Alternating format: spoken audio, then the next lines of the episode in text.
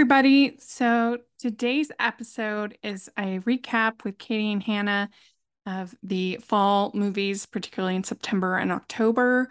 Uh, for some reason, my sound isn't perfect. Uh, I wish it was better. I tried everything I do could do to make it better.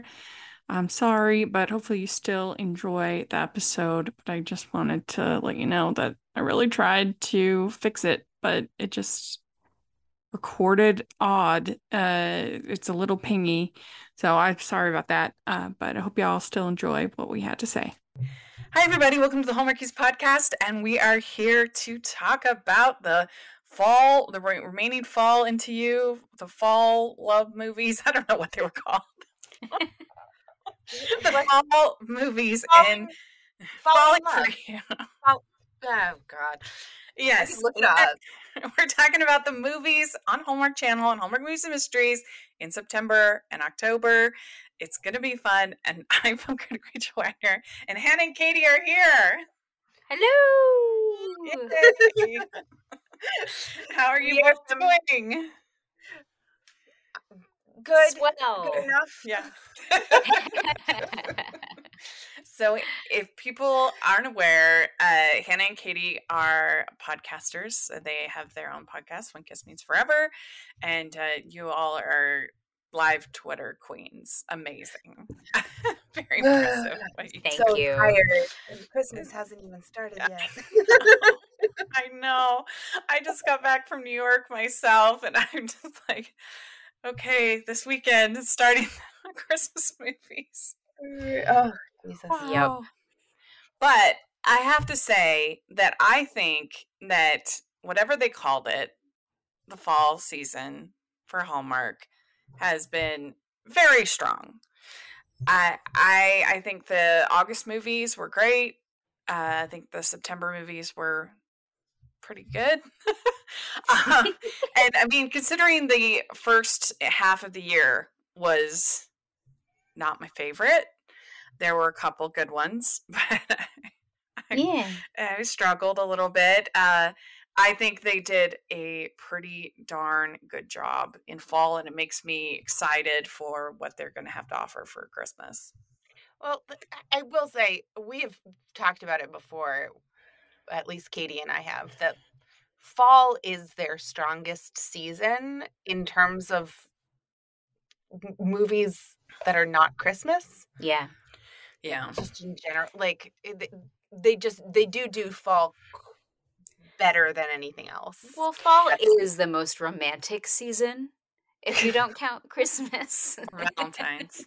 yeah. Well, actually, I feel like fall is more romantic than Valentine's because, like, Valentine's, sure, it's still cold and whatever, but fall, you got like pumpkins and cider and pretty colors. It's true when it's when you need to be cozy, and I guess that's true in in February as well. But there is something about fall that's very cozy. Yeah. Yeah. Yeah.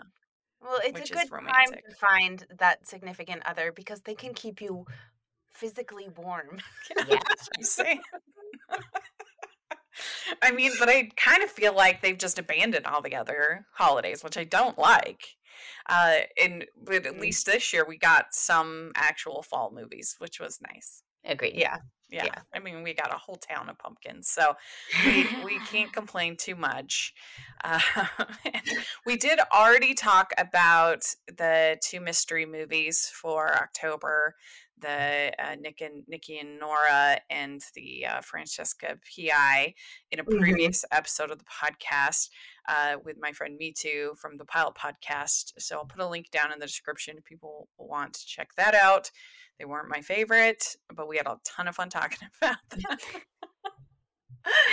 so, yes. Uh, so yeah, overall, I thought it was a, it was a strong uh, season for them. Uh, and we had two that we talked about in separate mahogany episodes. So we're just going to briefly talk about those. So let's just dive in because we've got a ton to talk about. And uh, so the first one that we had was Marry Me in Yosemite.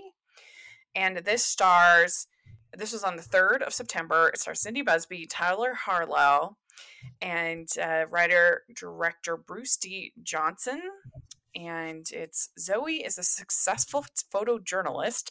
On request of her of her publisher, she takes her next subject to be Yosemite. There, she meets Jack, an intriguing tour guide who opens her eyes to new possibilities as they take a journey together. So, overall, what did you think of this movie? What do you think, Hannah? This was not my favorite. This, this movie genuinely made me a little uncomfortable, Mm. mostly because it feel uh, it, it you know it's got this whole plot line about like native peoples in the area, blah blah blah, and it was a little white savory to me, and I was not into that. Is that I don't ever buy Cindy Busby as an outdoor person. I know she's always she's she's in so many of these, but like she seems she she I, I have no idea what she's like in real life, but she plays indoor person to me. What did you think, Katie? Um, I, I s- I agree with Hannah with this one. I remember watching this um with my my mother in law, and um there were and there were a couple things, and I can't remember what they were now. But even she was like screaming at the at the screen, like going like, "Why did you do that?" or "What what's going on here?" And I just feel like we've seen this character from Cindy Busby before. Like she's a photographer. Like again, she's on a nature like hike again, trying to find like the one good picture. And then I didn't even really understand the picture at the end. But ultimately, I just felt like it was a movie where nothing happened. Mhm. And I didn't really understand their love story. So that's what that's where I'm at with this one. Why do you think that Hallmark is so in love with photographers? There's so many. they're so in love. Uh, I mean, they're, they're in love with all jobs that if you actually put them out into the real world, I'd be like really concerned about these people making money, but that's not it. I mean, like if we want to go into it, what do we have in this fall? We have like writers, photographers, artists, you know. I Yeah. mean, yeah. There have been so many photographers over the years, and I think it's it's maybe just like the easiest. uh I don't know, like if you want your character to be creative, it's like the easiest career to. Uh, but really, in reality, most people that are professional photographers are maybe doing a few gigs for a magazine if they get lucky or a site, but most of their work is done at like weddings, yeah. School photos. I think it's an I think it's an easy profession to get someone into like a fish out of water situation. Like who needs to go on location for any reason? Ah, journalists. Correct. You know, Yeah. photojournalists or otherwise. That's how we get them to the new place where they find Right. the new love. Yeah. well, Yeah. one thing that did disappoint me, I mean, not really disappoint, but I think could have made this movie better is if it had actually been filmed in Yosemite. I mean, it was so obvious that most of the the outdoor shots were not in Yosemite. Mhm. Uh, the way that they were kind of cropped and the way that they were, you know, and, and a lot of it was inside in cabins and things like that. Uh, they maybe went for a weekend to Yosemite for a few shots, but I understand the budget, but you know, it just makes it not as good. yeah, Um, for sure. you know, it's an interesting thing what you say about them talking about the Native Americans. It's it's a tough situation because I think they were genuinely genuinely trying to be like inclusive and to to you know she's writing this book on history and I think they were like trying to include the Native American story and not just have it be about John Muir and you know that I kind of thing. True. I think I think what bothers me is that the two leads are like the whitest of white people who are going to then tell this Native American story Yeah. as opposed to like alter this movie slightly and have Cindy Busby's character be a man and fall in love with the park ranger lady. Mhm. Like that's then I don't have this problem as much. You know, Yeah. how it, like it just So it's coming flipped the character, that would make it better for you. Not not supposed specifically gender flip but like I, if I, I needed one of the storytellers to actually be native when it Yeah. got out to the public like yes they're using them as primary sources but the people who are profiting off this story are going to end up being the white people and that was upsetting Yeah. I can see that. Uh, yeah, I think if they had had like the um, the one with Rhiannon Fish, you know, Mhm. where she meets like, with the whales and stuff. he- no, no, the one Oh. before that in the Alaska. one with the yeah. Was was it an eagle or something Oh. like that? because that lead was a person of color. Yeah. Yeah, Right. In in that vein, but th- like they had a female park ranger who was native in this movie already. Yeah. So if she So- was writing the book, that might be better. Right. Like if if she was the Jack character and the Cindy Busby Mhm. character, Zoe character was actually a man, and then you had that love story that essentially tells the same plot, but it's just you know that that I think that would have worked a little bit better for me. I think also if they had just maybe not made the book so broad, then you Mm. wouldn't feel the need to tell everyone's story. Like if they were just doing a book on Ansel Adams and his photography, and her coming up and doing some of her own photography or curating it or something like that, then you wouldn't feel the need to tell everyone's story because it, it was kind of a downer. Like in the middle, Oh. you could say it was important, but it was also kind of heavy for a light, fluffy movie, I thought. For a light, fluffy movie that they're then turning into a coffee table book. yeah. that's that's what everybody wants in their coffee table. Don't you always flip through those? You know, like, eh. oh, look, genocide. yes. That's what I wanted to flip through. the, the other thing that I thought was frustrating is she gets her foot caught in this rock at one point. And I just didn't understand why she didn't just take off her shoe. right. It was yelling at the screen There were so, so, many moments. There were so many moments in this movie where I was like, "You don't know better. You need water. You need shorts. You need you need pants. It's gonna be cold, Cindy Busby. Like, stop pretending like you're a master hiker. You are not. Take their advice. Just do it." And You that's can literally take off your shoe, and then it's more flexible when your foot's not in it, and you have a better angle at it too. Then then you could you could get it out. But there's Well, there's no I mean- reason why she couldn't just take off her shoe no other than like starve there. right. And there's And just like I feel like we've gotten we've yes. oh my gosh. We've we've gotten this from Cindy Busby a few times where I just kind of feel like she just makes dumb choices as a character. Like her character's just like, I know best. Dee dee dee dee dee. Oops, I could have done it in myriad ways, but I won't because it's Hallmark and I'm gonna fall in love. You know, and like it, it, it just I I want more more than that for her. like I want her to Yeah. be like in a struggle that I, I don't know Yeah. that uh, she learns from rather than she always gets the right answer. That's what I want. And I she's so she's been so supportive of the podcast. We Yeah. love Cindy. She's great.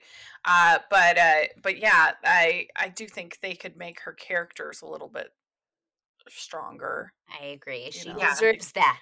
Yes, I agree. Choose other ones, Cindy. But I think this Tyler Harlow is a is a good find. I mean, he's only this is only his second role ever. no, And I thought he did pretty good job for that. Oh, I didn't realize it was ever. Yeah, Uh, yeah. at least Oh, on his. IMDb. He has um one other Lifetime movie coming.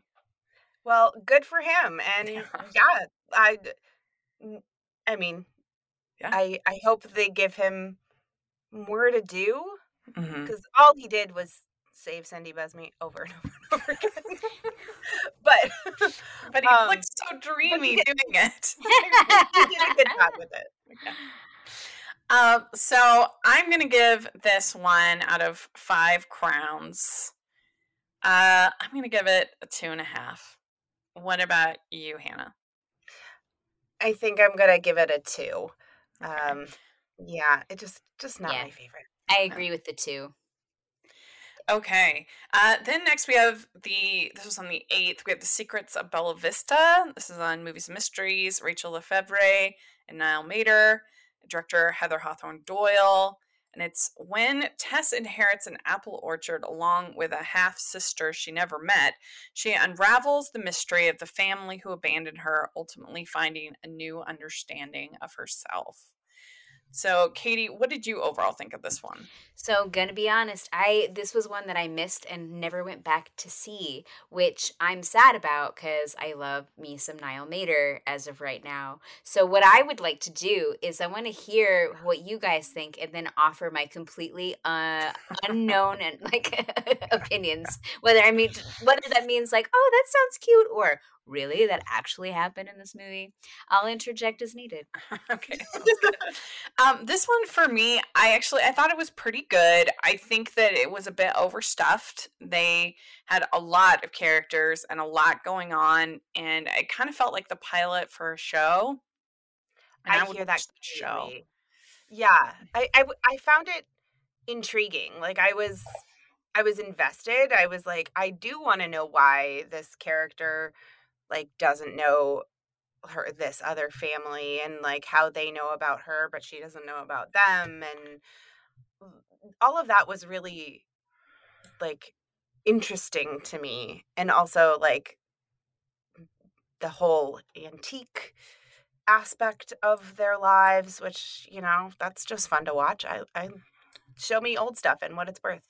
I'm mm-hmm. i'm into that. Really i i didn't even think about it but saying like pilot to a show, I'm like, oh yeah, yeah, let's watch that show. mm-hmm. Yeah, because they're just it was hard to get invested in all of the characters because there was like her relationship with her mom, there was her uh, re- relationship with this new sister.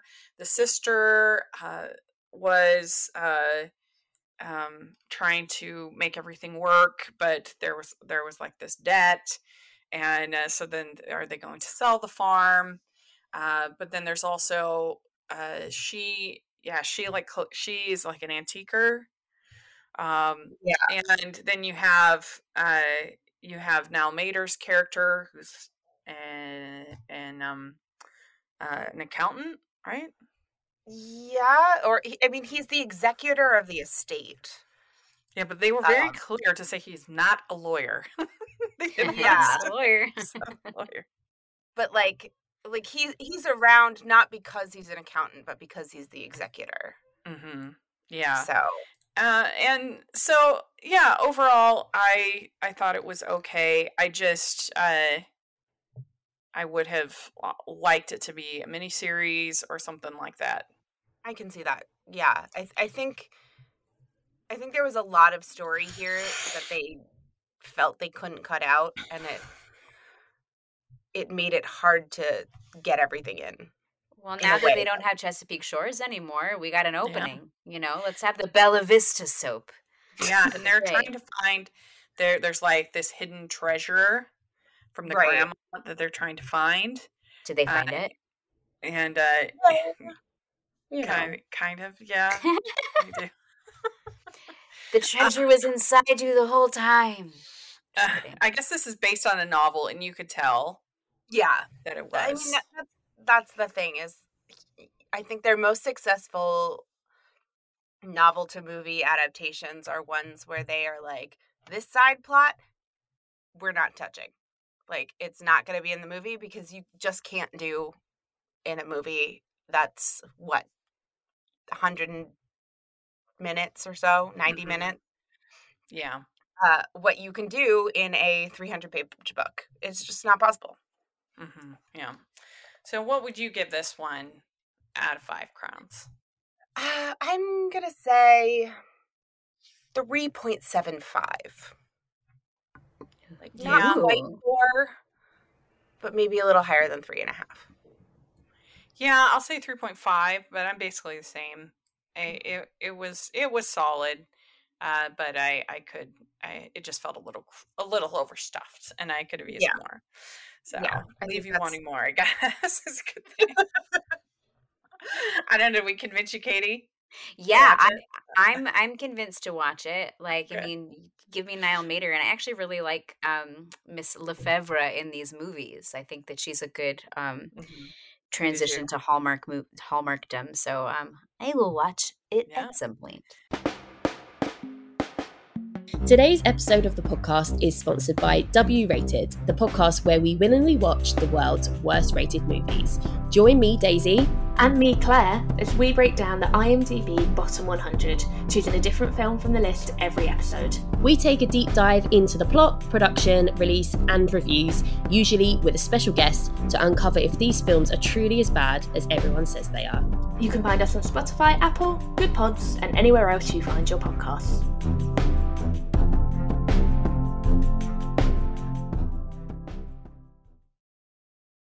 So then on the 10th, we have uh, Merry Go Round. And this, this was on Hallmark Channel, Amanda Schull, Brennan Elliott. Mm. And and this movie, oh, let me find the summary. Okay. It's Abby is a successful executive moving to Paris and planning to marry Edward. Life is perfect until she learns her divorce to high school sweetheart Luke is not exactly official. So we have basically we have Sweet Home Alabama uh, for Hallmark. yep. Uh, but I did not like this movie at all. Mm-mm. I I didn't like the plot. I because the the thing about Sweet Home Alabama is that both both options are very likable and you're kind of she could pick either one and i think that's what makes that movie work as well as it does in this case i just did not like brennan elliott's character. I didn't i thought he was smug and annoying and that he's putting her through this uh when they were literally only married for a month and then the reason why they separated without having a good talk about it and i don't just i hate that whole trope of of uh i'm i'm i i'm making the decision for you uh because i don't want you to sacrifice your dreams for me no no no Right. no no no no no no no uh so i just it wasn't for me i didn't like this movie um what do you think hannah Um, I don't think I disliked it quite as much as you did. I'm gonna put that out there. Um, I like I because I I think it is. I really like Amanda Schull in these movies. Like I I believe her, but I don't. I I guess I get really caught up in the idea that like he could say no to a divorce when they haven't lived together in 20 years or something. Like I don't think he gets a say anymore. Um, like the whole it felt so contrived in that way where it's like, no, a judge would just be like, oops, okay, sign. Like Yep. it would just be gone. The whole plot would be I don't know. I just I also they spend so much time talking about this carnival and they're there for like 2 seconds and that's the name of the movie. It's about a merry-go-round.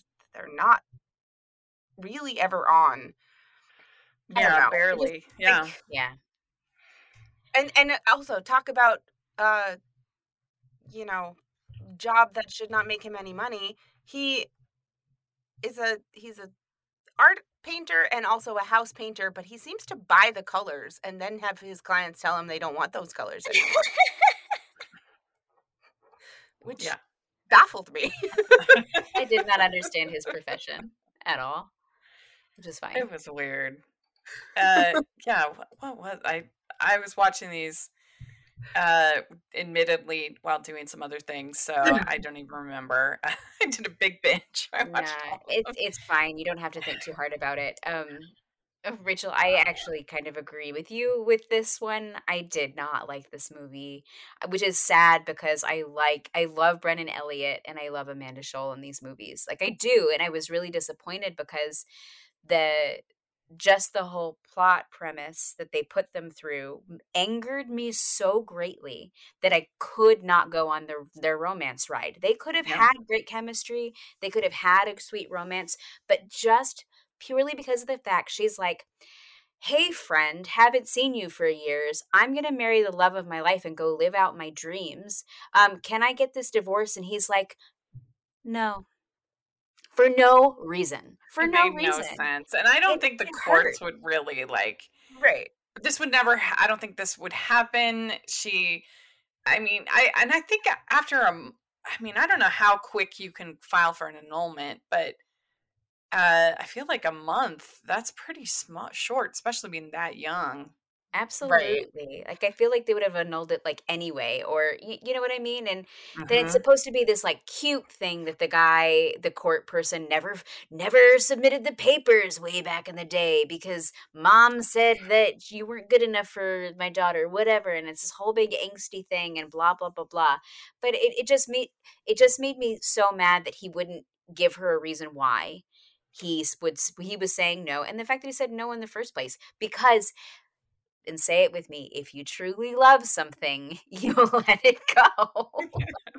You know? And then he would have Yes. said yes and, had, and then they like you know like sparked maybe her fiance couldn't get there for a while like i buy that i don't buy it the other way. If if they if you wouldn't have had a conversation say saying with each other saying look this is what your mother's saying like i just don't buy it that that if you were really in love that you would after a month of being married that you would just let it go like that Yeah. without even Yeah. talking uh-huh Yeah, I, I don't believe that either. I also, I genuinely hated her mother in this movie. Like, she was terrible character, like she was just so terrible, and like, it just, I, I mean, it was, it was really like hard to watch because, like, you know, I'm sure everybody sees a little bit of their own parents in, that relationship to a point, mm-hmm. and you're like, no, this is really stressful, and I hate this. Yeah. Yeah. And I have to say, there's certain people that on paper seem like they should be great fits for Hallmark, but then they just aren't, don't do it for me in their movies. And I have to say, Amanda Schull is one of them. And I, I think Maggie Lawson is another. Uh, they seem like a perfect fit, but for some reason, I just haven't loved uh, either of their movies. Uh, but, um, but yeah, I mean, I love David Weaver. He's a friend of the podcast. Uh, so I don't know. I just think the the premise just didn't work for me. I think you needed to make him more likable, um, and it just needed another go at the script. I think yeah if they're Yeah. trying to do, like I said, if you look at Sweet Home Alabama, both Josh Lucas and Patrick Dempsey in that movie are really good options, and you know, it's kind of like which one does she choose? when Uh, most of twitter is asking why you're not staying with edward i think you Yeah, have a justice- problem like yeah, you like it just Edward. that's what happened you know Yeah. um, so I would give this one like mm, 1.5 crowns. It was not my fave. just because i'm feeling nice i'm gonna say two Okay. I I was also feeling in the two uh, Okay. about this one. Um, then we also had Love's Portrait, and I didn't write down the air date on this. I forgot. Uh, but it's uh, it follows Lily, a museum curator who discovers a painting that looks just like her. She goes to find where the painting came from and who painted it. And this is Aubrey Reynolds and uh, uh, Richard McWilliams, Catherine McKiernan. Anyway, and uh, directed by John Lyd and also written by John Lyd. And I think that uh, that Aubrey Reynolds looks so much like uh, Vanessa. I don't know her last name from. Uh, um, she was in a Christmas uh, in July movie. Um, Oh, I know exactly who you're talking about. Um, Vanessa Lengies. I think that Aubrey Reynolds looks so much like Vanessa Lengies. I totally see that. I see that completely. So if they're ever looking to do a sisters movie, they should cast them too. Because I I thought it was her for a long time, and then I was like, oh, it's not. But oh yeah yeah, uh, but yeah, we got another. We've had a ton of Italy movies, and now we've gotten a couple Ireland movies this year. Uh, it seems like those are the only places that you can fall in love outside of the United. States. It's Italy and Ireland. Oh, you kn- occasionally they'll they'll give us France. Sure. I guess we did get one of those. or belgium but but, uh, uh, italy and ireland is my uh, heritage so i feel like very connected to these stories but Hannah, did you guys see this one? Yeah, I What'd you think, think? I've seen them all. Um, I think I really, really wanted to love this because I like the idea of you. Uh, somebody has painted a picture of you and they've never met you, and it's creepy and weird, and you have to go figure out why. Uh, basically, like that's there's something intriguing about that premise. I didn't love it though, like in the way that I wanted to. And I think a lot of it has to do with the fact that she is an asshole American through the Mhm. whole thing. Yeah. And I hate that. And I feel like yes, there of course there are asshole Americans, but there are also asshole everywhere else's people. Yeah. And But not in Hallmark movies. I don't think there should be. Hallmark But, movies like- are supposed to be sweet and nice, and everybody, you know, right. Like, well, that's what I mean. Is like unless I, you're a bad man of business, not our leads. right. But I, I think I think a, a, somebody could go to Ireland and you know do like tourism without destroying things Oh my gosh. being like i- irate about it. Well, my problem came with the conflict. My probably my least favorite conflict in film, whether on Hallmark or not, is the you lied to me and I can never forgive you, even though I've gotten to know you as a person this whole time. like I hate that whole plot. It's so Yes. dumb. Like Well, also- Her- Like her whole the whole reason he lied to her is because like what was he supposed to say? Like I've been dreaming of you since I was a small child, so I that's what I wrote. because I- that's not creepy at all. Yeah, I wrote she's mad at him for not telling her he had a dream and painted her. Come on. Uh, yeah, especially in this situation where the lie is totally understandable and he he's definitely still been himself. He hasn't been lying uh, about all of this stuff. He just didn't want to tell her this one thing. Right. Yeah. Yeah. Like So that annoyed me. I was like, ugh. Um, but I kind of liked certain aspects. The sister was really fun. yeah, she I- was. I, I liked that it was kind of this magical realism a little bit. Uh, Yeah. the idea of the story is fun, and uh, the the whole kiss I thought was really good. Well, they had the near kiss and then the the Mhm. kiss in the rain. Yeah. that was fun. I mean, when the near kiss happened and it's her stupid phone, that, that annoyed me.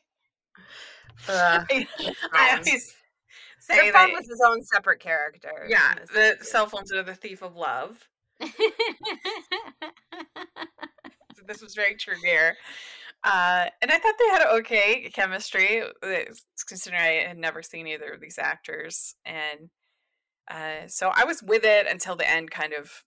I was less with it, but uh, I don't. know. What do you think, Katie? Did you guys see this one? I I did. Um, I did not hate it. I thought it was actually quite cute. Mhm. Um, I thought he was quite cute, which always seems to help matters. And I thought she was quite cute. I thought, like in terms of like Hallmark lead, she was pretty. She was different. Uh, she was also very active on Twitter, which lended to the enjoyment of it quite uh, a lot. Hannah and I always call out. Um, part of our shtick is we call out the tropes of Hallmark movies, and one of one famous one is obviously um empty coffee cups.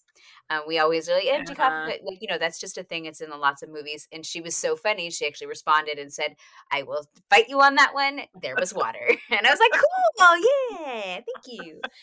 Um, but I agree. I. I like the magical realism ones. I, I feel like she didn't have to be an asshole. I feel like he did not have to withhold that truth. It might have been even funnier if he was like, "Uh, I dream about Yeah. you," and she's like, "What?" I agree. and then again, then they get locked in a room somewhere and they have to dish it out. I don't know. Um, but ultimately, I thought it was not the worst love story set in Ireland that I've ever seen on Hallmark. So It is um, hard because the presence of love was so good this year, which was also in Ireland. That I was that's one of my favorite of the whole year. So it is uh, kind of got steep competition for that one, in my opinion. um, but still, I agree. I would probably also give this one three point five. I think so. That's where I would land on this as well. 3.5s all around. Yeah.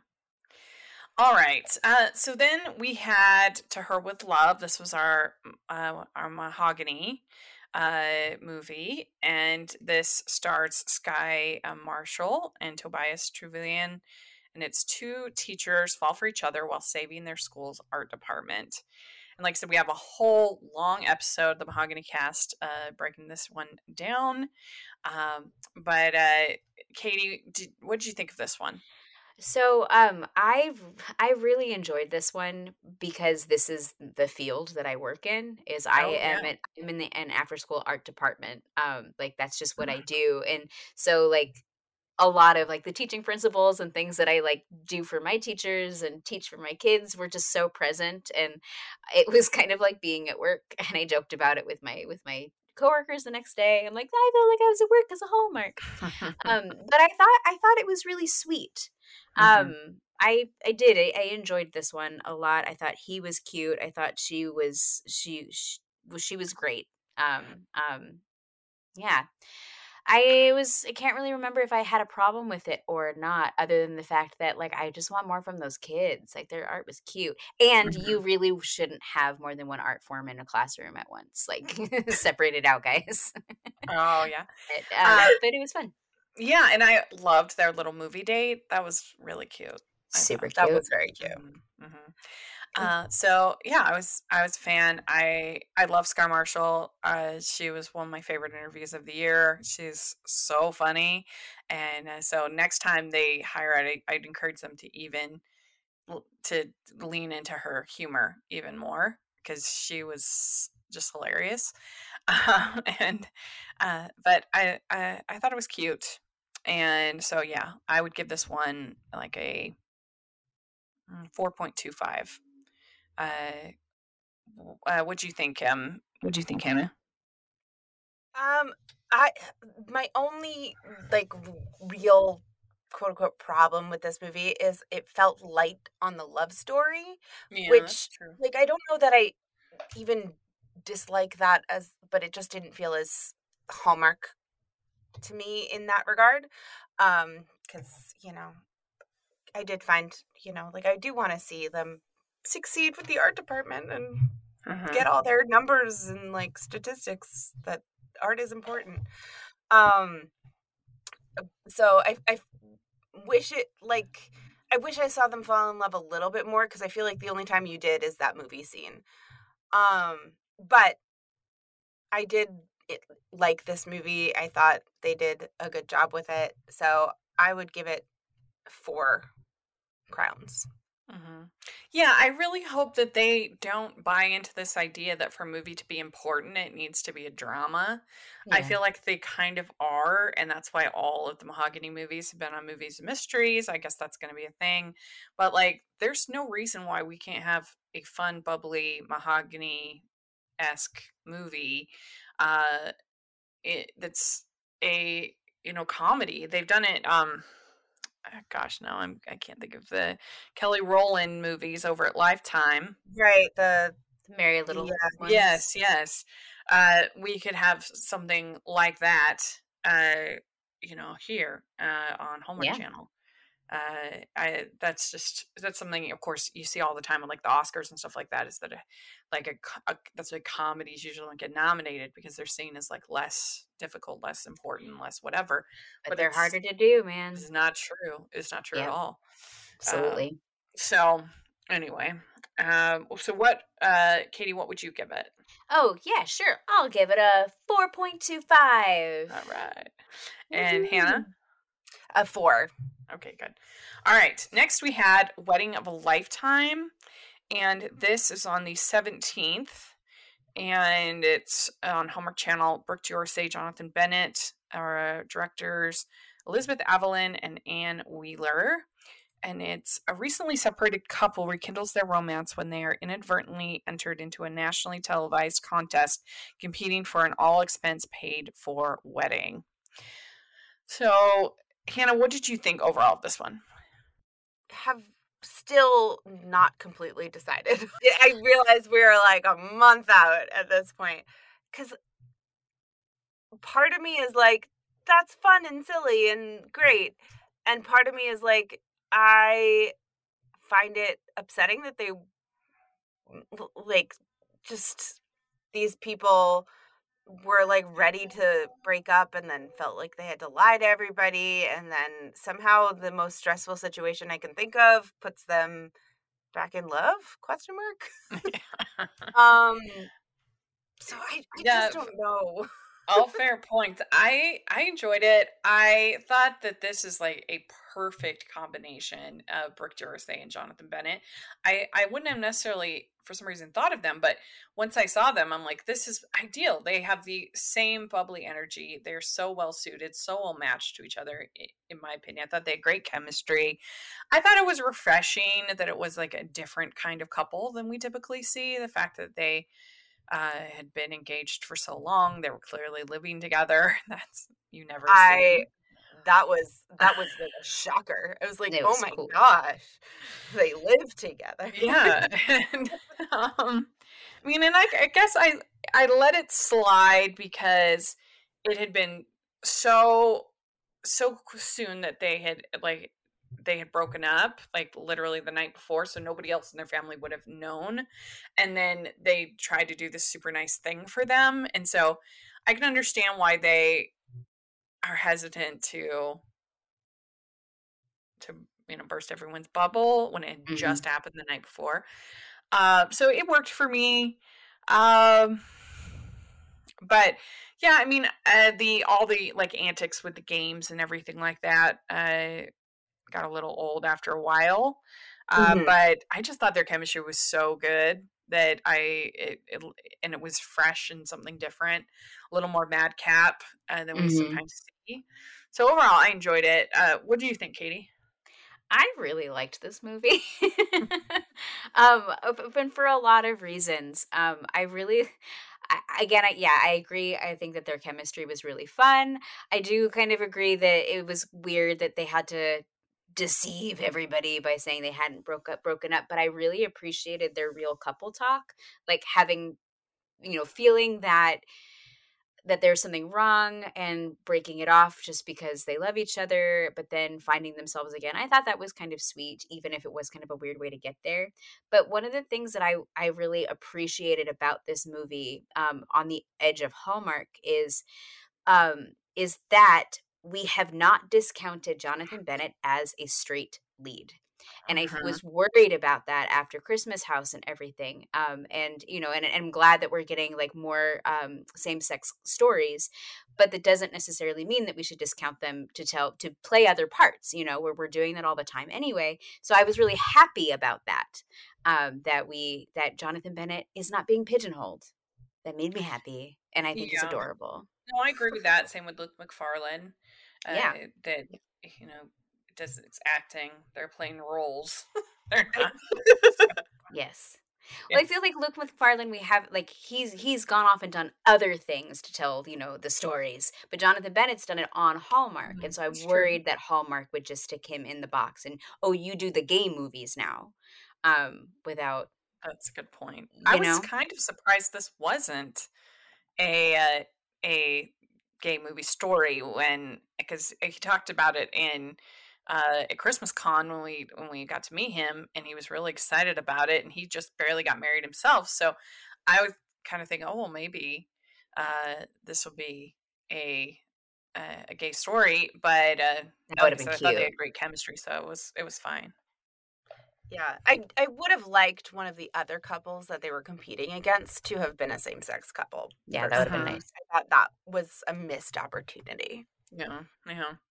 The wedding dress she has to wear is was Oof, that was- appropriately hideous. It It was felt like a weird bad. beat to me. Like we went through all this madcap stuff, and now we have to have a weird wedding. Like that felt like a weird beat to me. But I agree. Like that was Well, it was all terrible. yeah. I mean, especially if you're giving this as a prize, you would think you'd want it to be really nice, and and uh, so that it was kind of strange. strange prize. We're gonna give you the ugliest wedding ever as your prize. Gross. but uh nevertheless they confess and then they get married at the end and i've said for a long time that i think that hallmark whenever they have these fake weddings they should do a promotion where they have somebody actually get married in the fake wedding. Think of Yeah. it. It would be free because they already got it. They got it set up and it could be I don't know. It just seems like it would be a really great little like thing they could do for their social media, and uh, and somebody would get a wedding, and Well, Hallmark, I'm having a wedding in Mexico in May. If you want to do a movie, and then I'll have my wedding there too. Come on over. We'll have a wild time. uh, so anyway, uh, I will give this one four out of five. Uh, what about you, Hannah? I also think I would land on a four out of five. Oh, okay. And Katie? Yeah, let's do it. Fours all around. Okay, good. Ho, ho, ho. We'd like to take a second and thank our sponsor for this episode of the podcast. It's the Hallmarkies Patreon. Do you love Hallmarkies podcast, especially at Christmas? Do you enjoy the holiday previews, recaps, interviews, and bonus episodes? If the answer is yes, please consider supporting the Hallmarkies Patreon. We need your help to do what we do both during the Christmas season and all year round. But not only do you help a podcast led by strong, independent women by becoming a Patreon, you get to become a part of the Hallmarkies family.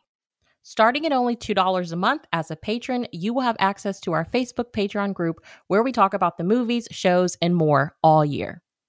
We also have many monthly patron watch alongs with guests like Lacey Chabert, Natalie Hall, Paul Campbell, Marilu Henner, and more, giving their behind the scenes details of their films. As a patron, you also have the chance to provide input into the podcast and even join us at different tiers. So this Christmas season, spread some cheer to the Hallmarkies Patreon and become a member today. You won't regret it. Go to patreon.com slash hallmarkies to learn more. That's patreon.com slash hallmarkies. Uh, then we had Fly Away with Me, and this on the 24th, and it starred Natalie Hall, Peter Mooney. When Angie moves into her No Pets Allowed building, a parrot arrives unexpectedly. New neighbor Ted and the dog he's secretly sitting try to help her find the bird's owner without being caught. So, um, Katie, what did you think overall of this one?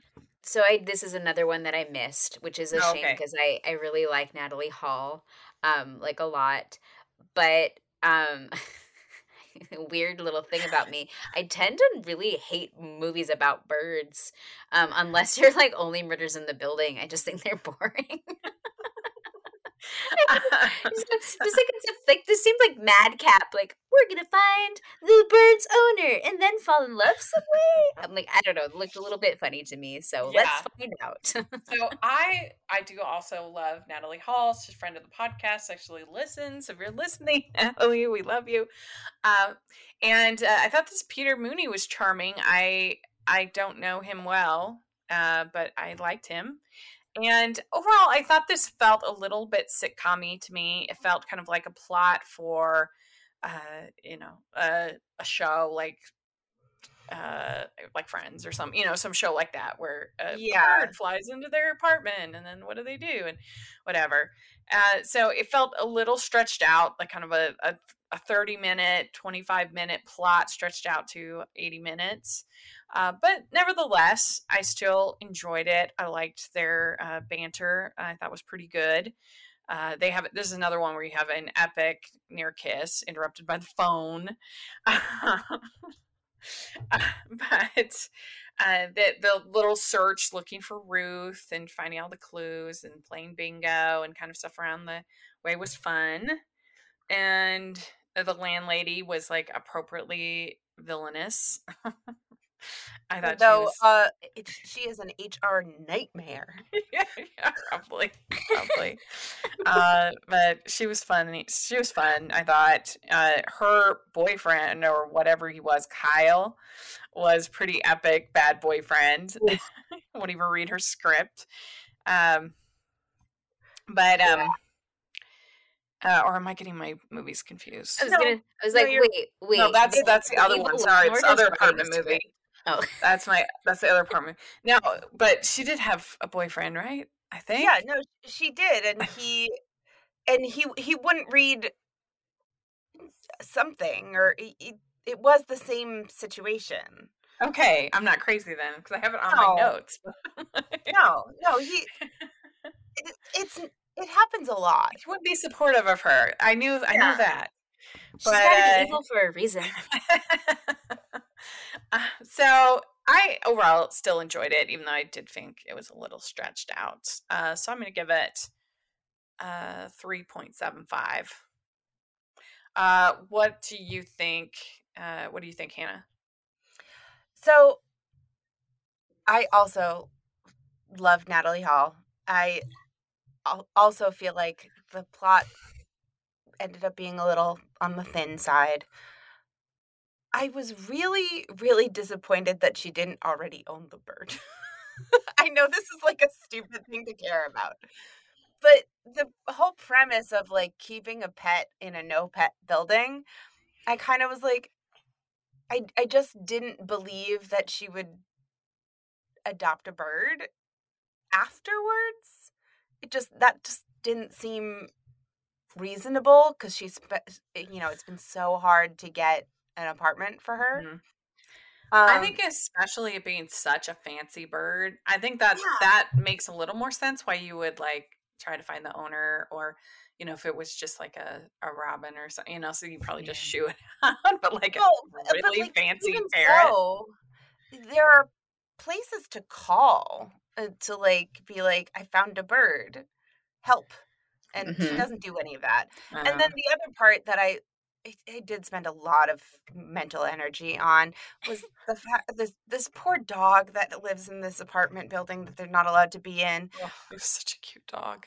It was such a cute dog, but I kept thinking like, oh my god, what you have to sneak in and out multiple times because like not only do you have to like go places sometimes, but like how do you go for walks if you're not like But wasn't you the know, wasn't the doorman in in on all this? I mean, the doorman. I, I got the impression that the doorman consciously turned a blind eye, and they knew that, but not in the like we're gonna walk through the front door kind of. because at the end, there's like literally everybody in the building is hiding a dog. yeah, but I felt like the two of them uh didn't know that he was in on it. Mm, It was, yeah, like, fine. Probably, probably. Do they also- all like emerge Ace Ventura style, like ev- like pets coming out of every door? That would have been funny.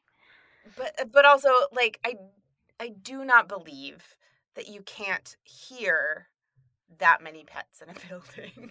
Mhm. And Well, this woman- also like I don't know what city I can't remember what city this is supposed to be in, but his apartment was really really huge because uh, they they're across from each other in the hallway, right? And but yet when they're on the balcony, they're also across from each other. So that means his apartment had to swing all the way over and around. Well, maybe they both maybe they're like you you enter on the side, but then most of the apartment goes in the same direction. Yeah. Like I- they're I like it's like a horseshoe or something, and they're on the end of the uh-uh. hall, and they're Yeah. yeah. with each other. Who knows? Yeah. Yeah. Let's Hey, design it. also, also, the other thing, th- this is a thing that really bothers me in Hallmark movies, and they do it a lot, which is a problem. Um, but they they create, uh, you know, you go through this narrative of these people who have an obstacle. They go over their obstacle. Something happens.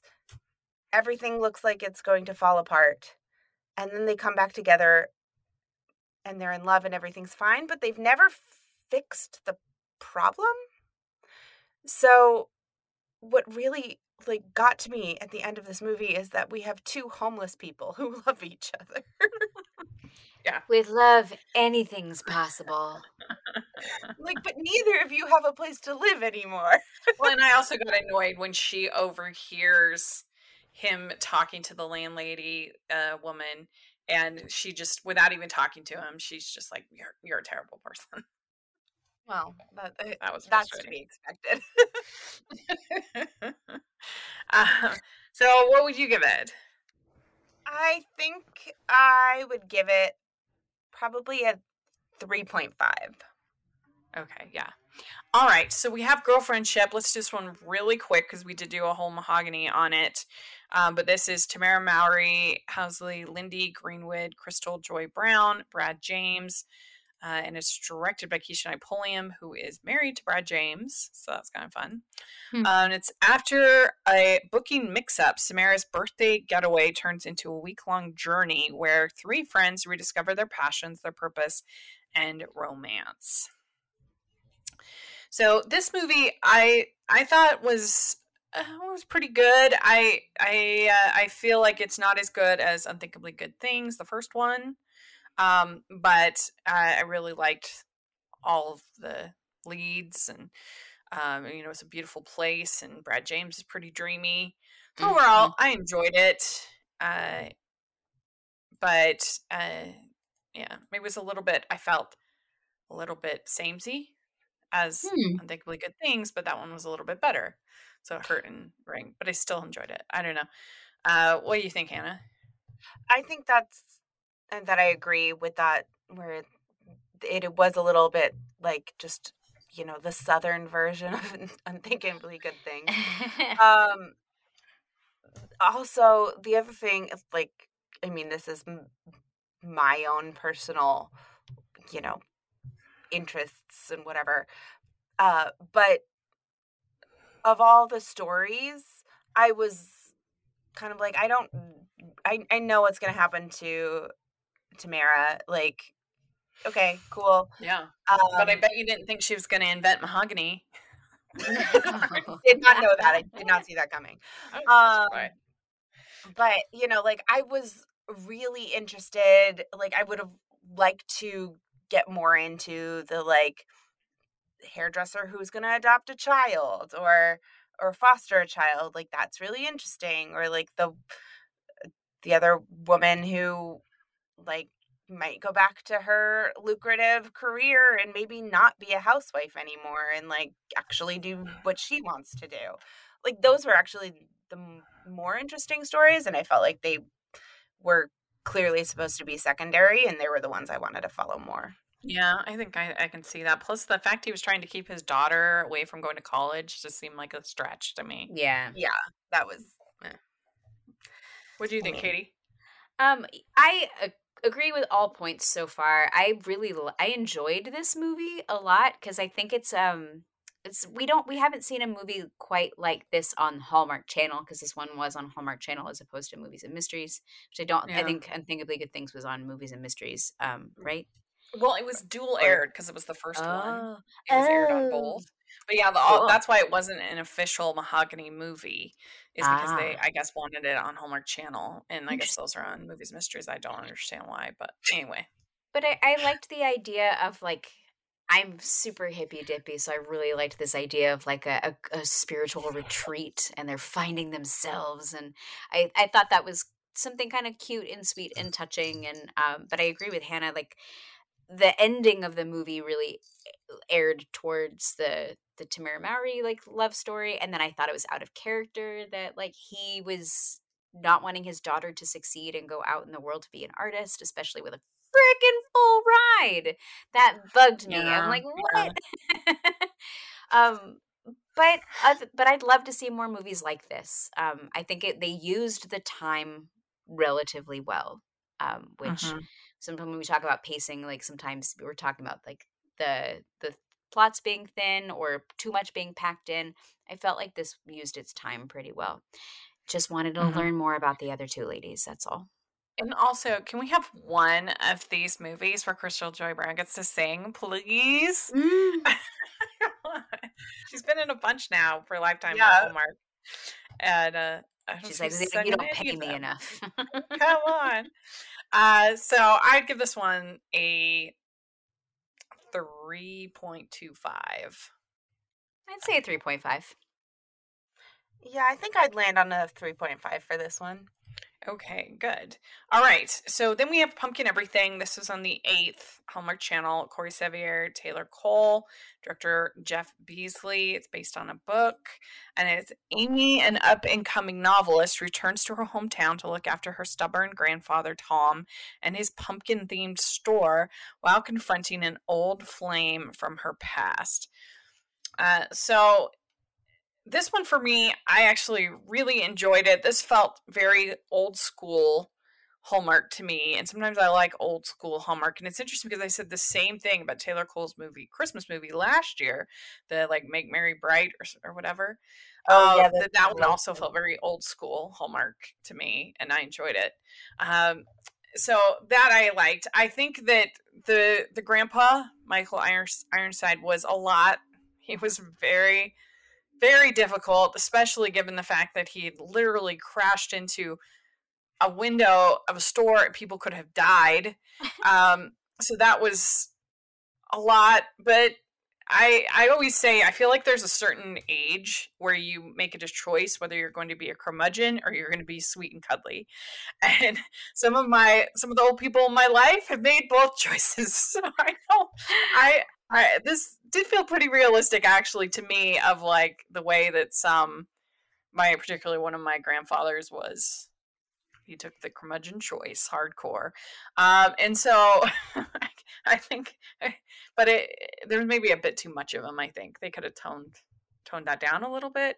But i love corey sevier in this. I thought he was so dreamy so swoon worthy i loved the ending kiss. It was like i was joking with friends. I was like they, they kiss like grown-ups in this movie and i appreciate that uh, uh, yeah, that's basically all I have to say. But I enjoyed it. I don't know. What What do you think, Hannah? So I I see what you're what you mean when you say old school Hallmark. Um cuz I didn't love it and I think most of the reason I didn't love it uh, actually it's twofold. First, I didn't see them fall in love. I saw them become really good th- like best friends again. I like missed the jump to romance bit. I don't But- know. I think that he did the like lingering look really well, which I'm a big fan of. You know, in like Austen movies, you'll have these these guys just staring over, staring at the girls from across the room, and in real life it would be very creepy, but but it, in movies it's very swoon worthy to me. And I felt Yeah, like Corey did that very well, like the looking across the room at her, And and, like and I thought, uh, you know, like uh, when I was watching it, I was like, oh, this is clearly a character who, as a teenager, had a crush on this girl and never told Mhm. her, and she had no idea. And I didn't get any inkling in this movie where she got an idea and reciprocated. Like that's where I I missed it or it wasn't there. I'm not sure. Um, Yeah. The other thing that is, you know, it's through no fault of this movie, really. It's purely, you know, hits that part of my, you know, brain life thing where her relationship with her grandfather made me incredibly uncomfortable and i think it's because it reminded me a little bit too much of my relationship with my grandfather and you know when Mhm. it- it didn't it didn't end well um so like i was just like oh my god oh my god oh my god a lot of the movie just because i was like I, I understand the not being supported by somebody who should support you and all of that so yeah. that part it, it like hit a little close to home there Yeah, I can understand that. My curmudgeon grandpa was was a lot. He was very difficult. Uh, but um so yeah, I can I can understand what you're saying. Uh what do you think, Katie? Uh, another one that I missed. I'm sad I missed so much this time. I missed um, this one and the later Autumn in the City as well. Um, but the rest I did see. But um, uh, which is sad because you know I love Taylor Cole and I am a pumpkin. I have pumpkin everything. Um, so Oh, you uh, should own the I store. just I should own the store. Sell it to me for zero dollars. Um, uh, yeah. So I'm I'm I feel like based on the tweets that I saw that I was like, it's okay if I skip it, but now hearing you guys talk, maybe I'll have to take a look, especially if this kiss was great. Because if it was a great kiss, Taylor Cole and fall movies, I guess, tend, tend to do amazing kisses. So, uh, Han- I'm going to ask Hannah, how would you rate this kiss? It's not a 10 I, Okay. I will tell you that it wasn't a 10 i think it's on the higher end Okay. i think it, like it might be like an 8.5 but it Very wasn't nice. 10 because I know what you're looking for. Yeah, I mean, Oh, yeah. I don't know. I'm trying to think what a 10 is, but it was pretty. It was. I, A- it was pretty high. I mean, it 10 was is Taylor circled Cole and around them. It was a rotating shot, and it lasted for. It wasn't just like a peck on the lips like we Yeah, used no, to I- see. I think your description of the, like a, a- an adult human kiss, Yeah. actually works. It, like it, it was like two people who had actually, you know, participated in a kiss before. Uh, so Cute. yeah, so I would give this one. Did I already give my score? No, I don't think I did. Um, so I would give this one a four point two five. I I Mhm. enjoyed it. Uh, what about you, Hannah? Um, you know, I again because I had my own Mhm. issues. I think I, I have to give it a 3 Mhm. Um, but you know, like I, I don't want to say that. I feel like other people giving this a higher score makes a lot of sense at the same time. All right. So then we had Midlove Crisis, and this uh, movie's a mysteries, and it's Teri Hatcher, James Tupper, director Terry Ingram, writer Joa Boken, and uh, it follows a single mom approaching her 50th birthday who realizes she's in a midlife crisis. Uh, so this movie, I really enjoyed it. I thought that uh, that both Teri and James were great. They had good chemistry.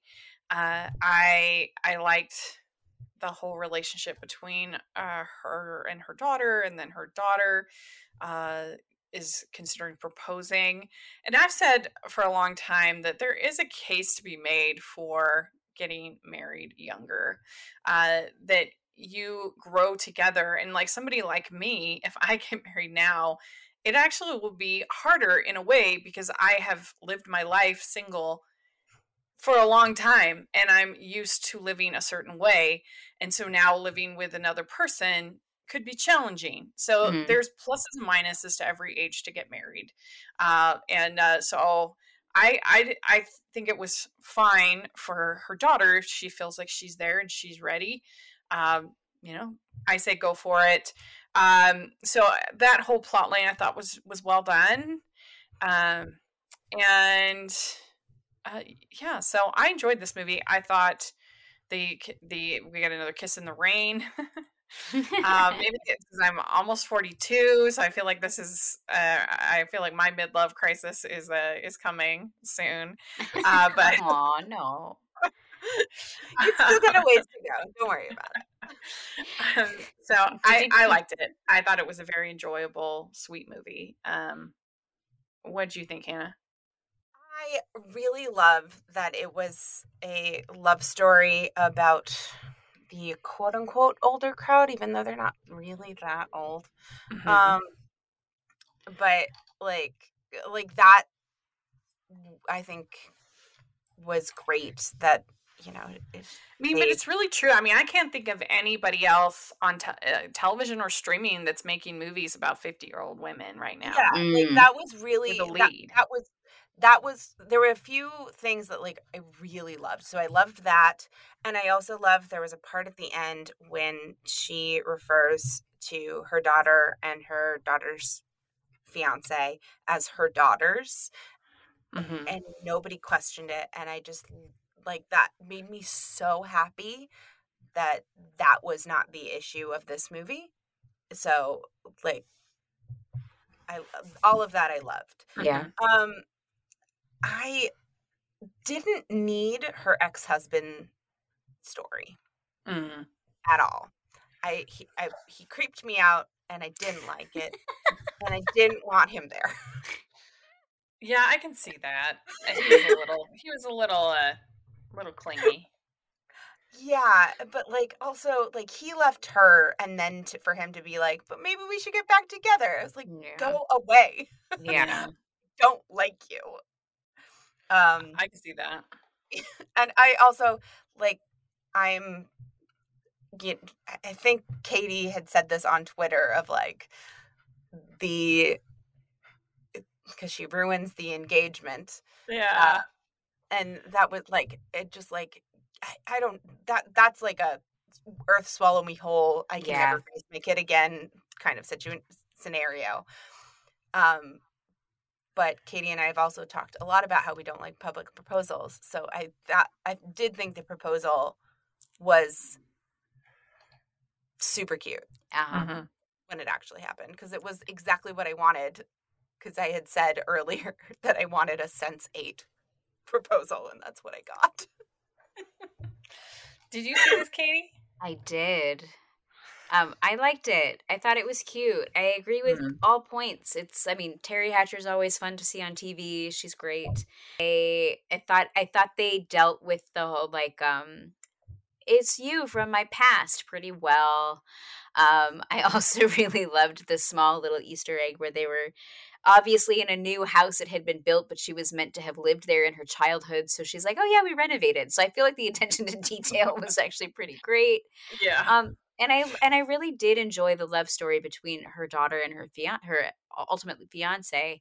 And I agree with Hannah. I like that there was just no question about like whether or not these two should be together. It was and Teri Hatcher's journey of I'm projecting my issues on marrying young onto you. I just want you to be happy, um, and let's have a uh, therapeutic moment all together after my my meltdown.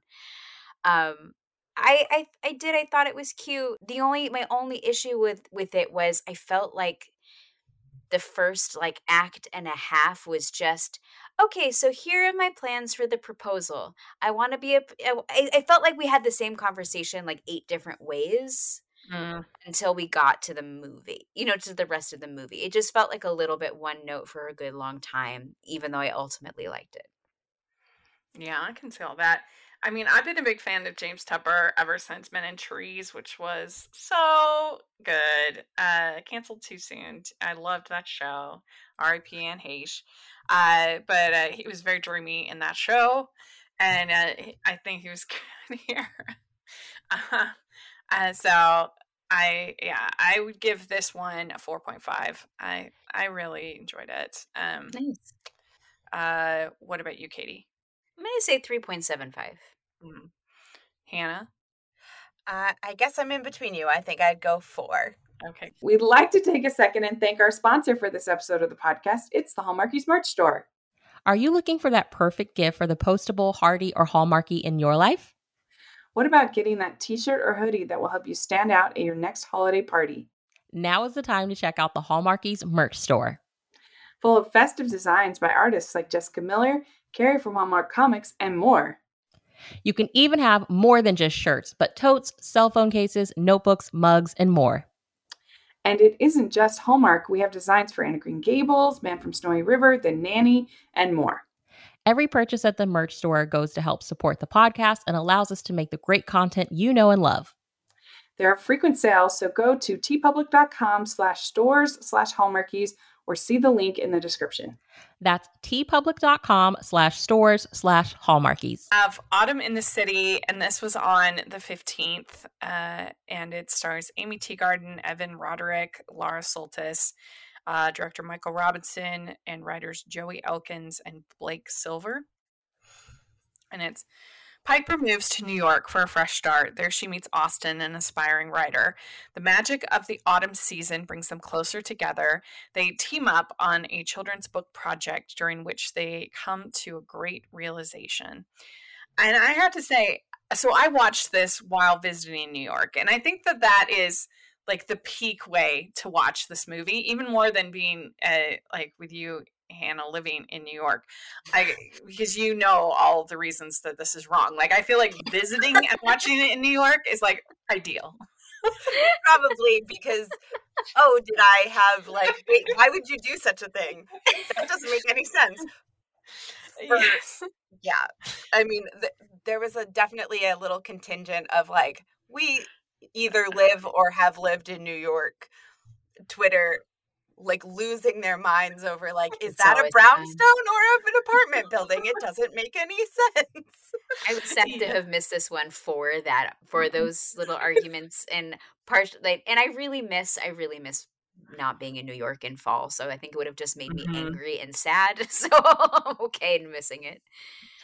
Yeah, and the Um, the leaves in New York City are not as pretty as the, the plastic leaves that they had. Oh, well, also, I, I mean, they they clearly did film a few things in New York City because, like, they they were in Washington. I, I did appreciate that. Yeah, like Yeah. I I did. I was like, that that is hundred percent Washington Square Park. Um, you know, she's having a good time, which is great. All I can think could think was that you know. I used to eat lunch out there when I was in college, and uh, the squirrels are not afraid of humans and will take food from your hands Sure will. um, even when you do not offer it. So, like, she is she is taking her life in her hands over there. Um, but Uh, but I, really enjoyed this. Like I said, I was in the perfect spot, perfect mood for it.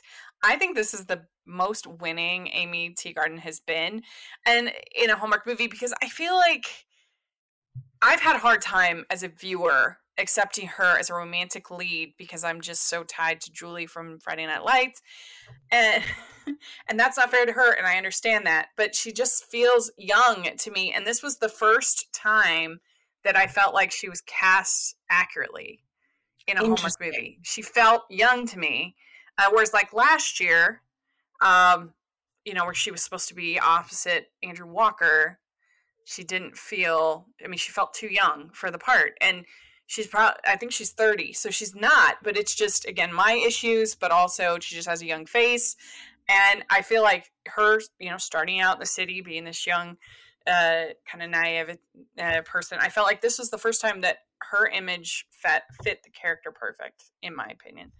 Um, I thought that they had really nice chemistry. Uh, I thought that Laura Soltis was fun. She's always good as kind of, kind of the bad woman of business sort of types, like whether it's romance and style, you know, being the Mhm. the the witch kind of character and she was like his difficult mother and she's she's just i think really fun actress brings a lot to her parts and i don't know i just enjoyed it. I thought it was sweet fun. I like their chemistry the banter. There, there were like some good laughs i thought for a hallmark movie like when she auditions by mistake for the uh what was it called the hostess with the mostess or something the the host, musical hostess the musical. Hostess the Because musical. I had lots of questions about that. that Oh was funny. gosh. That made me laugh. Uh, she I mean- thinks it's an interview. I thought it was Yeah. funny. Um, the mean- whole thing with her, like, the whole thing career wise with her illustrating and didn't really make sense. Uh, my sister is, has done picture books. You you would need to do like lots. You can't just. Eh, it's a hard career to you. You need to be doing like many books, especially to afford that apartment. yeah i mean i think that's the the part th- this always happens to me for new, movies set in new york it doesn't like you know i get I'm, I'm a little too tuned in to things like how much her apartment would cost her Yeah, it would be like And- what five thousand dollars a month or something like that. I, I it is very very possible it is that Yeah. high i i don't think it's possible to be under 3000 yeah, Yeah. I mean, Um, I figure he, he- uh, that he's getting some kind of help, so I was fine with like his side of things. yeah it, it was hers that i actually had a bigger problem Yeah. with It's a Um, movie. right i mean of course but you know there those kinds of things are like i really i did lose my mind a little bit when Yeah. she left uh, central park to go to like all the way downtown for juice that i I Some good couldn't- juice, couldn't man. get past it um, especially when you can just get it delivered in New York. right right Sure. we were like "Eh, why Free. happening um you know like things like that uh, like do uh, take me out of things a little bit was- when they're set in new york Like I said, Um, I think that me being visiting in New York is like the perfect spot. Like, because I agree, if I was living in New York, I would be like, oh, that's wrong, that's wrong, that's wrong. yeah But like, I mean, I was I was trying to put that to the side, but I think it's really interesting that you found her to be age appropriate because she reads so old to me. Granted, I didn't watch Friday Night Lights, and I so like That's I don't interesting because to me, she just has such a young face. She looks young to me.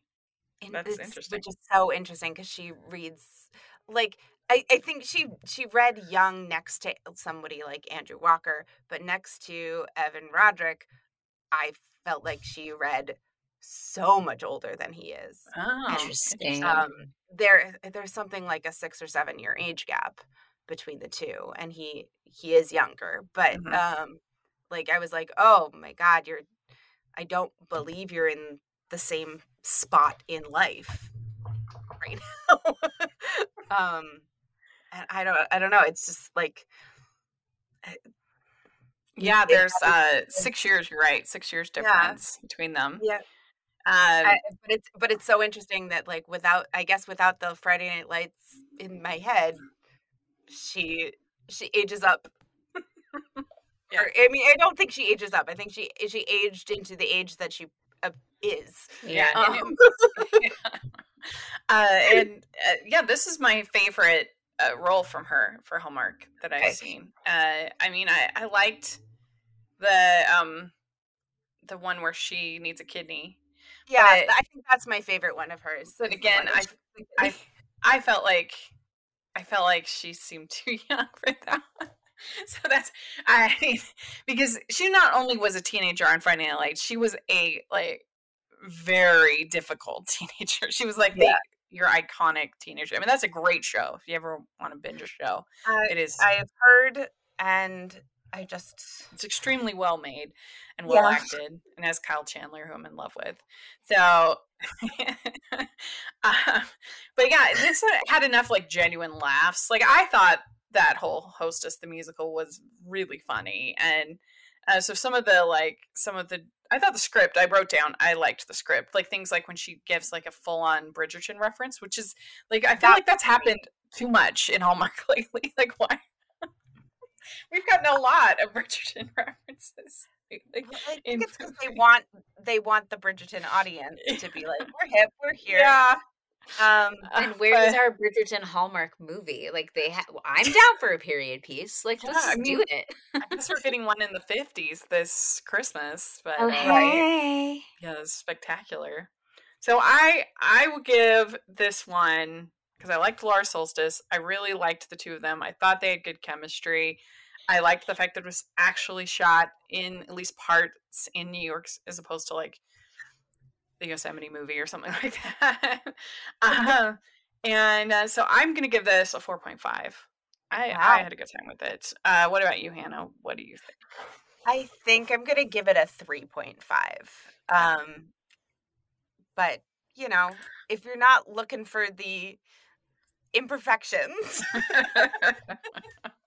Yeah. or if you're not sitting here and being like, "You can't pay this rent," I know you can't. I guess you got a really good sublet. the person was desperate.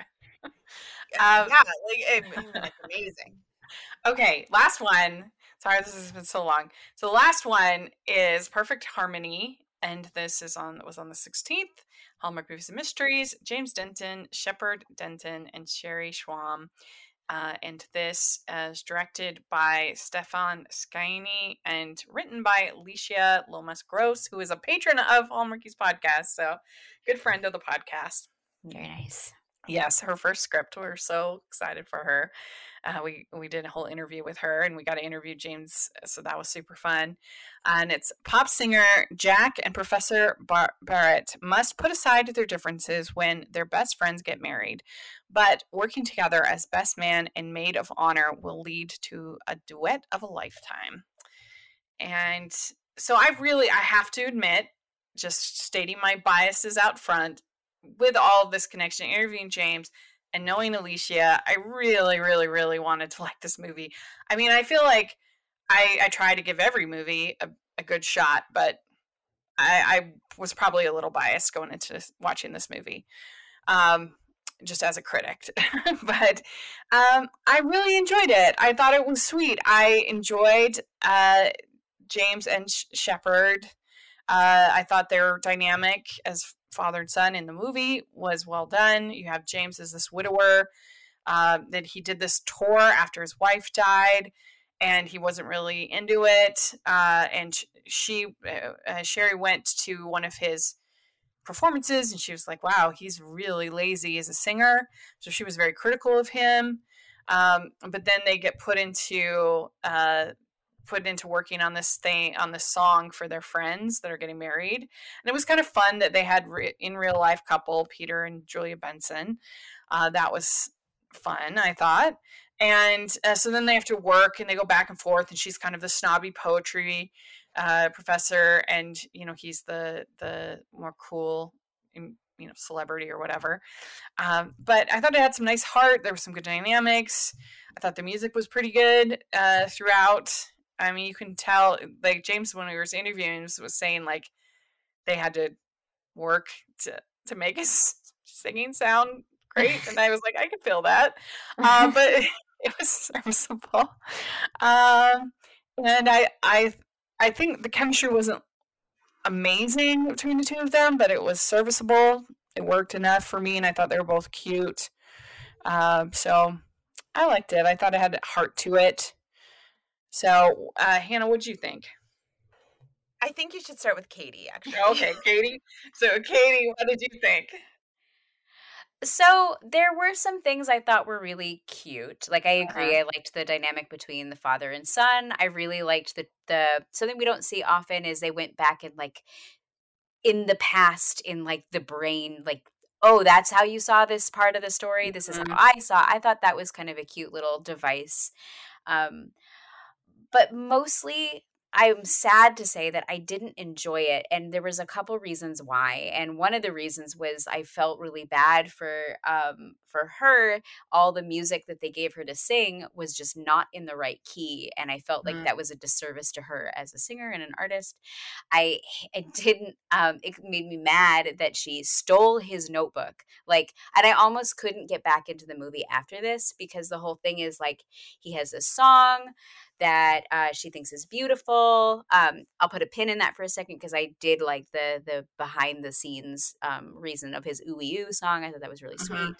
Um, but I hate the fact that she steals his notebook, doesn't say anything, goes and alters his work, and says, "Here, I fixed it." And he and I just felt like, "How dare you? You took my journal, you took my artistic property, and you changed it, and I'm supposed to be on board now." And even though it like ended up being great, I feel like that's a conversation that you have, especially if you are a poetry professor you should Mhm. know better and that made me so like i mean i'm a i'm a writer on the side and if someone had done that to me i don't know if i'd be able to talk to them for like a long time Yeah. um, I can But see that. I can see but that. then they sing the song and they never wrote the song. Like there all of a sudden there's a melody and i was like how did they find it?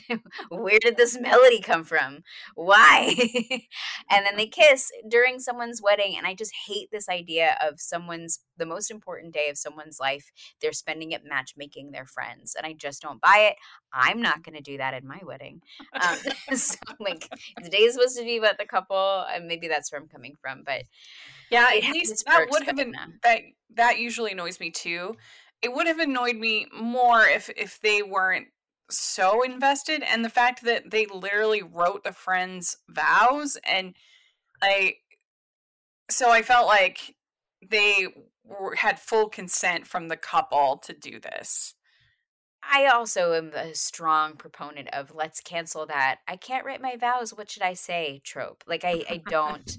Yeah. And and because I think if it doesn't come from the person on the day, I don't care just do if you wrote it. traditional vows. If if you're not feeling it, the the writing, the there's no reason why you have to write. You could just do the you know to have and to old to you know to love and to You cherish. could, or you could just do what Maze did in in Lucifer and just say, "I freaking love you," and that's enough for me. If that's what's in your Mhm. heart on the day, uh, that's what I need. And I feel like the inauthenticity of like, help me with the words because you're good at them. Well, I didn't marry a poet. You know, that's not who I married. I don't need it to be beautiful. I need it to be you. Um, so Yeah, that's I where I see that. stand with that. Oh, did you see it, Hannah? Yep i did What did. did you think? Um, I, I wanted Katie to go first because she had sent me a text after the end of the, the movie, and I felt like she had more feelings just in general. totally. Um, Sorry, I had them. um, I I was sort of middle of the road on this movie. I didn't hate it. I didn't love it. That you know, I I'm not exactly, you know, there are like the plot points where you know, like that upsets me or that I love kind of deal. I I just it felt a little like okay, I I know how this works. There wasn't a huge surprise in it for Yeah. me. Mm. Um, but I will say, I did spend a very long time just looking at Sherri Saum's hair because I loved it so much. yeah, she was she looked beautiful in this movie. Mhm. And I did like the the relationship between her and his son. I thought that was like a, like the fact that they talked about their conflict and it was resolved rather quickly. I thought, good. This is why we talk about things. Well done. Um, Yeah, and like- I'd say I think it's only Shepard's second role in a movie. So I thought he did pretty good.